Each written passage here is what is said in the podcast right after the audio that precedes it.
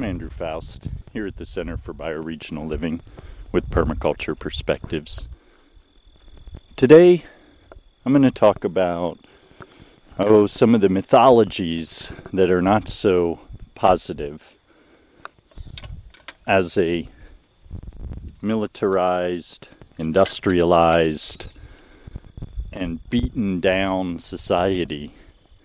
What are some of the latest disempowering and gutting propaganda tools that are being used to keep the public from rising up collectively? And I'm sure you're all familiar with this tendency in our economy to consistently need to create a new adversary, a new enemy, a new bad person out there to personify, in effect, an entire nation, and then demonize them, and then, you know, work the American public into a froth that's utterly irrational about how to deal with or relate to people that you've created a really negative image of. So right now, I think you can imagine who I'm going to be referring to, that this country has created as the latest awful, must be just completely expunged from our mental landscape as a population that we have anything good to say about. And that is right now this rhetoric around the nation state of China. Why I wanted to do this podcast and today talk about this, because we were having a little morning coffee talk here with some friends from France who are visiting and discussing American politics, and I've realized that there really is this tendency to assume that all Americans have a negative opinion of China.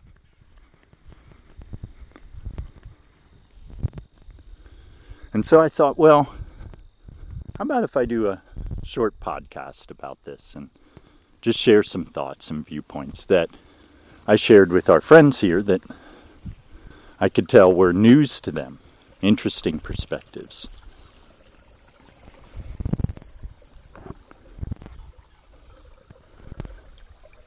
So I thought I'd walk you all down here by our stream, one of my favorite areas to collect thoughts.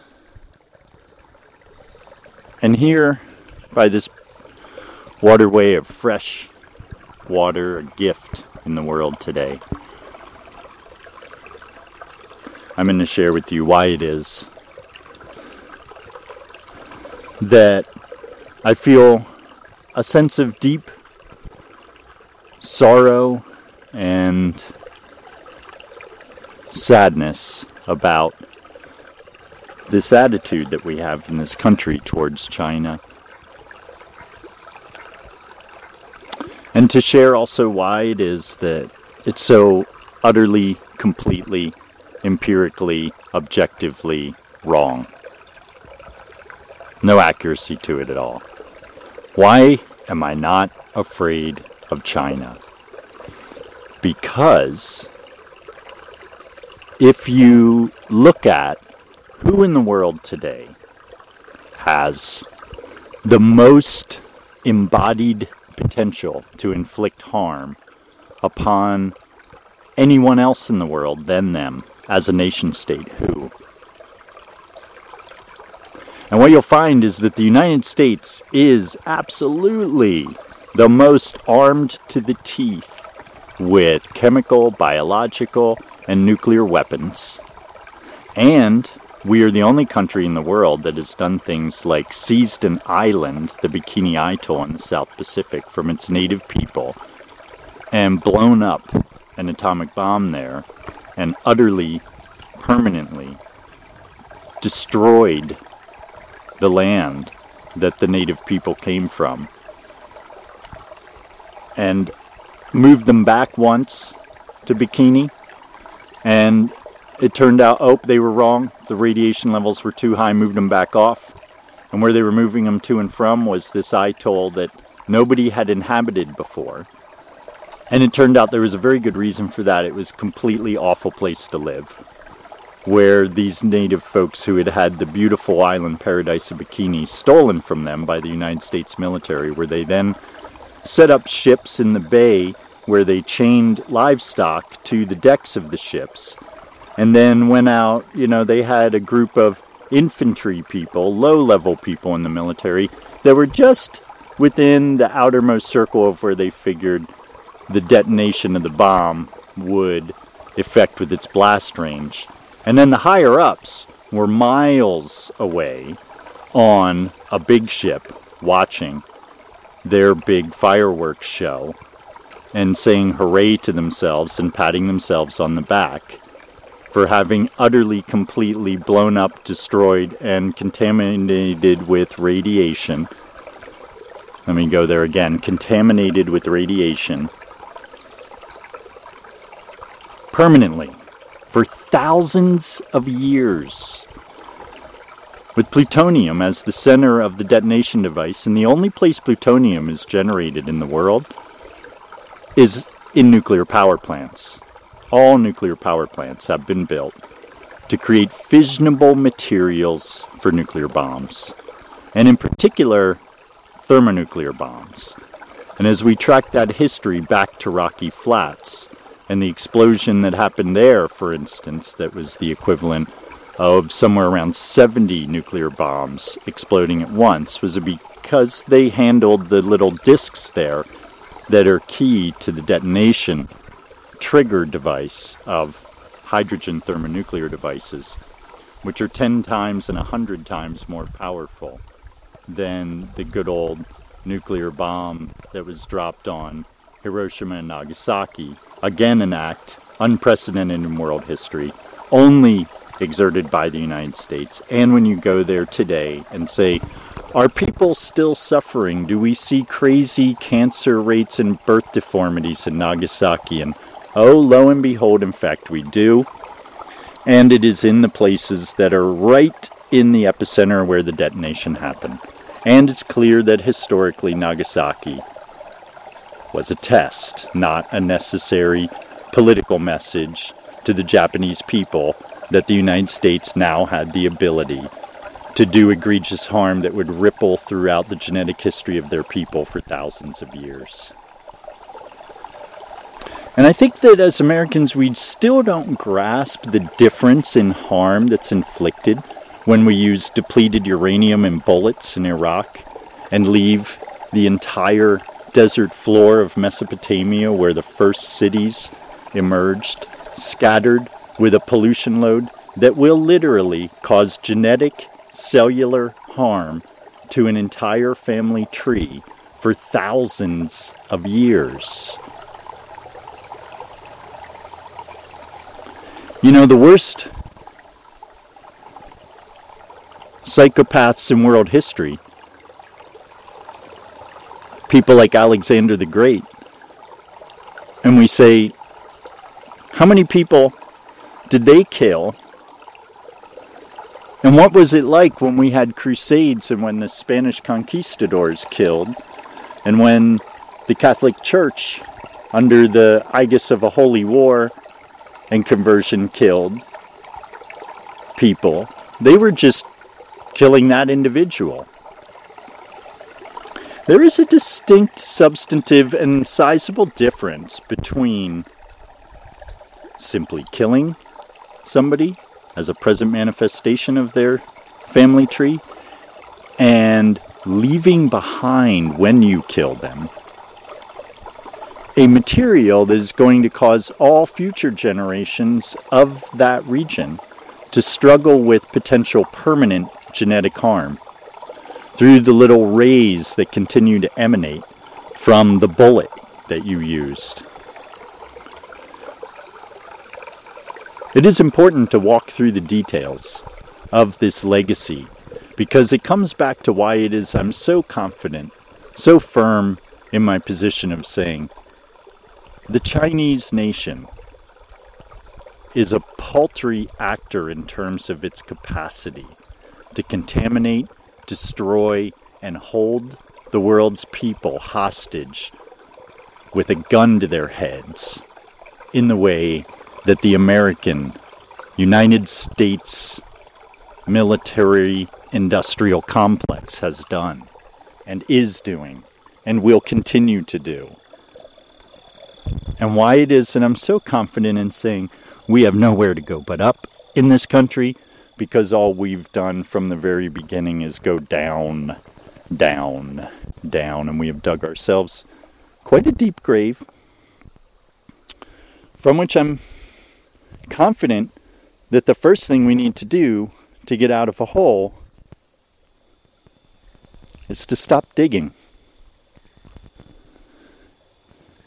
And what translates for this country and for us as individuals listening to this, what I hope to share with you, is to recognize that our power is so readily accessible for us that it simply takes our awareness of it to bring it into play for us. And that power lies in recognizing that no matter where we live, no matter who we are, we are part of a community. And that community is where we need to be applying our minds and our hearts and our bodies to improving life, improving our own life and improving our neighbors and our town and village and watershed, all the individuals and beings and life forces that reside within proximity and are directly interconnected to us through things like water systems and topography, to recognize these communities and engage with each other and our landscapes in ways that are restorative. We don't need to fly on planes to Nepal and Africa to help people who are starving. What we need to do is help people right here in the village of Ellenville, in Ulster County, in the Rondout Watershed, in the Hudson Valley Watershed, in the five boroughs of New York City, throughout the Northeastern Corridor. We need to help everybody here, right here. We have a lot of work right here. We don't need to be contributing one dime to N G Os who are purportedly solving international issues that actually all are rooted in inequities that need to be addressed right here. And as they are addressed, interestingly enough, I'm confident to say that the ripple effect will be such that many of the issues throughout the world that we're flying abroad and doing exotic relief work for will be resolved. And until we solve these issues at home in this country, we have no right to be pointing our finger abroad and calling somebody else a bad actor. China is not the bad actor or the concern on the world stage that it's being artificially pumped up to be. What's actually the worst actor and where our most important focused work needs to be is the United States, the American people, and the way in which our military economy has perpetuated arms sales and violence around the globe. And as we get arms companies out of power of position and get them out of our economy and create an economy that's about local prosperity, local abundance without even needing to be involved in a money exchange, because there's just so much interesting and meaningful work to do that provides us with so many tangible and physical real yields like food to eat and good air to breathe and good water to drink and the use of our bodies doing physically meaningful things in the world around us, building things, growing things, helping other human beings. These are the things that keep us healthy and vital. It has nothing to do with money.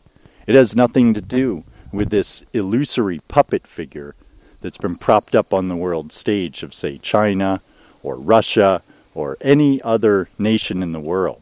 What we need to do in the world and as a country and as individuals is to disconnect from the media and the propaganda machine and to purposefully unplug and to connect to the rhythms of nature by sitting outside more, being outside more, seeking out each other's company in natural outdoor spaces with abundant air and abundant trees, and begin to repower and retool and reskill ourselves as a people and as individuals to truly put the means of production into the hands of the people. And we will address fundamentally and substantially what all this fear-mongering right now that only a petty, undeveloped child who had no sense of positive upbringing and was unfortunately raised to believe that the best way to get ahead was to be mean and to dominate in a violent fashion your friends. We need to evolve as a nation state upon a mentality that is mature, caring, conscientious, perhaps some pre-existing structures that could work would be to really spend time as an international community making the United Nations what it could be, which is much more than what it has been. It is not defined fully by what it has been. More valuably, it's defined by what it could be. And this country has a lot of gall to be flailing around the world and trying to make out some sleight of hand manner to create a veil of illusion that distracts the world stage, and most importantly the American people, from recognizing that our work is at home. We need to feed the hungry here. We need to clothe and provide really nice housing for people who have no homes. We need to open our borders in a way that is caring, conscientious, and generative. We have more than enough to go around in this country, and we will have even more when we recognize that a people-powered, human-scale economy is superior in its resilience and its longevity and its humanity than any industrial, centralized, long-distance transportation, fossil fuel, and nuclear-powered economy ever could be or ever will be.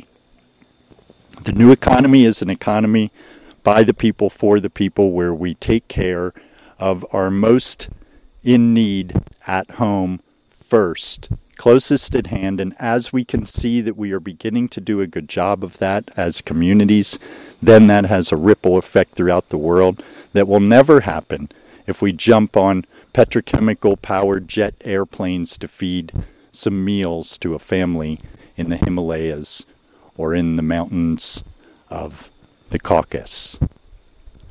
So for today, I wanted to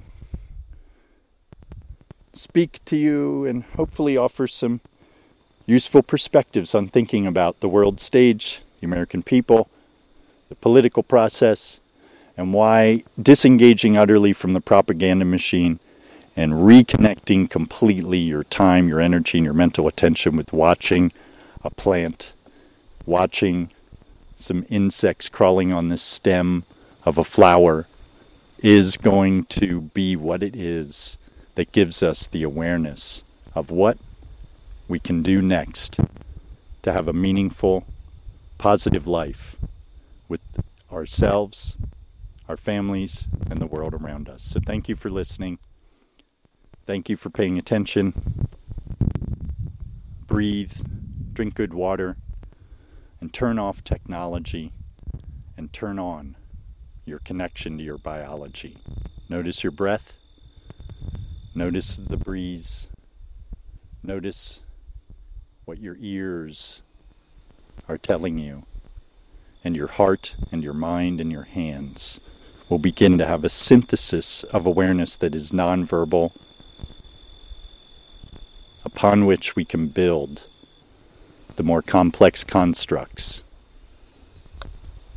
of a verbal understanding and an articulate and designed manner by which to go about constructing and manifesting a better world for ourselves and our communities today.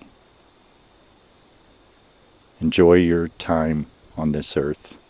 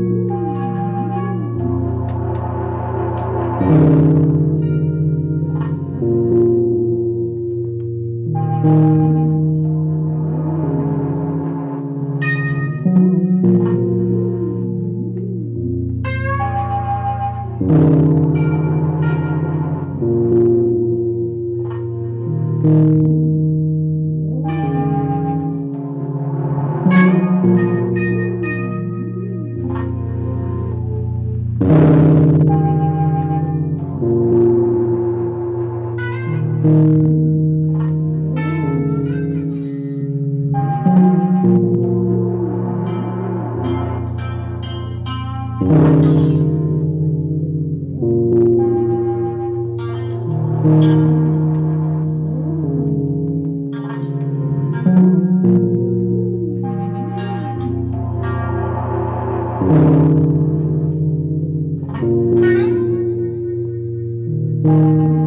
you.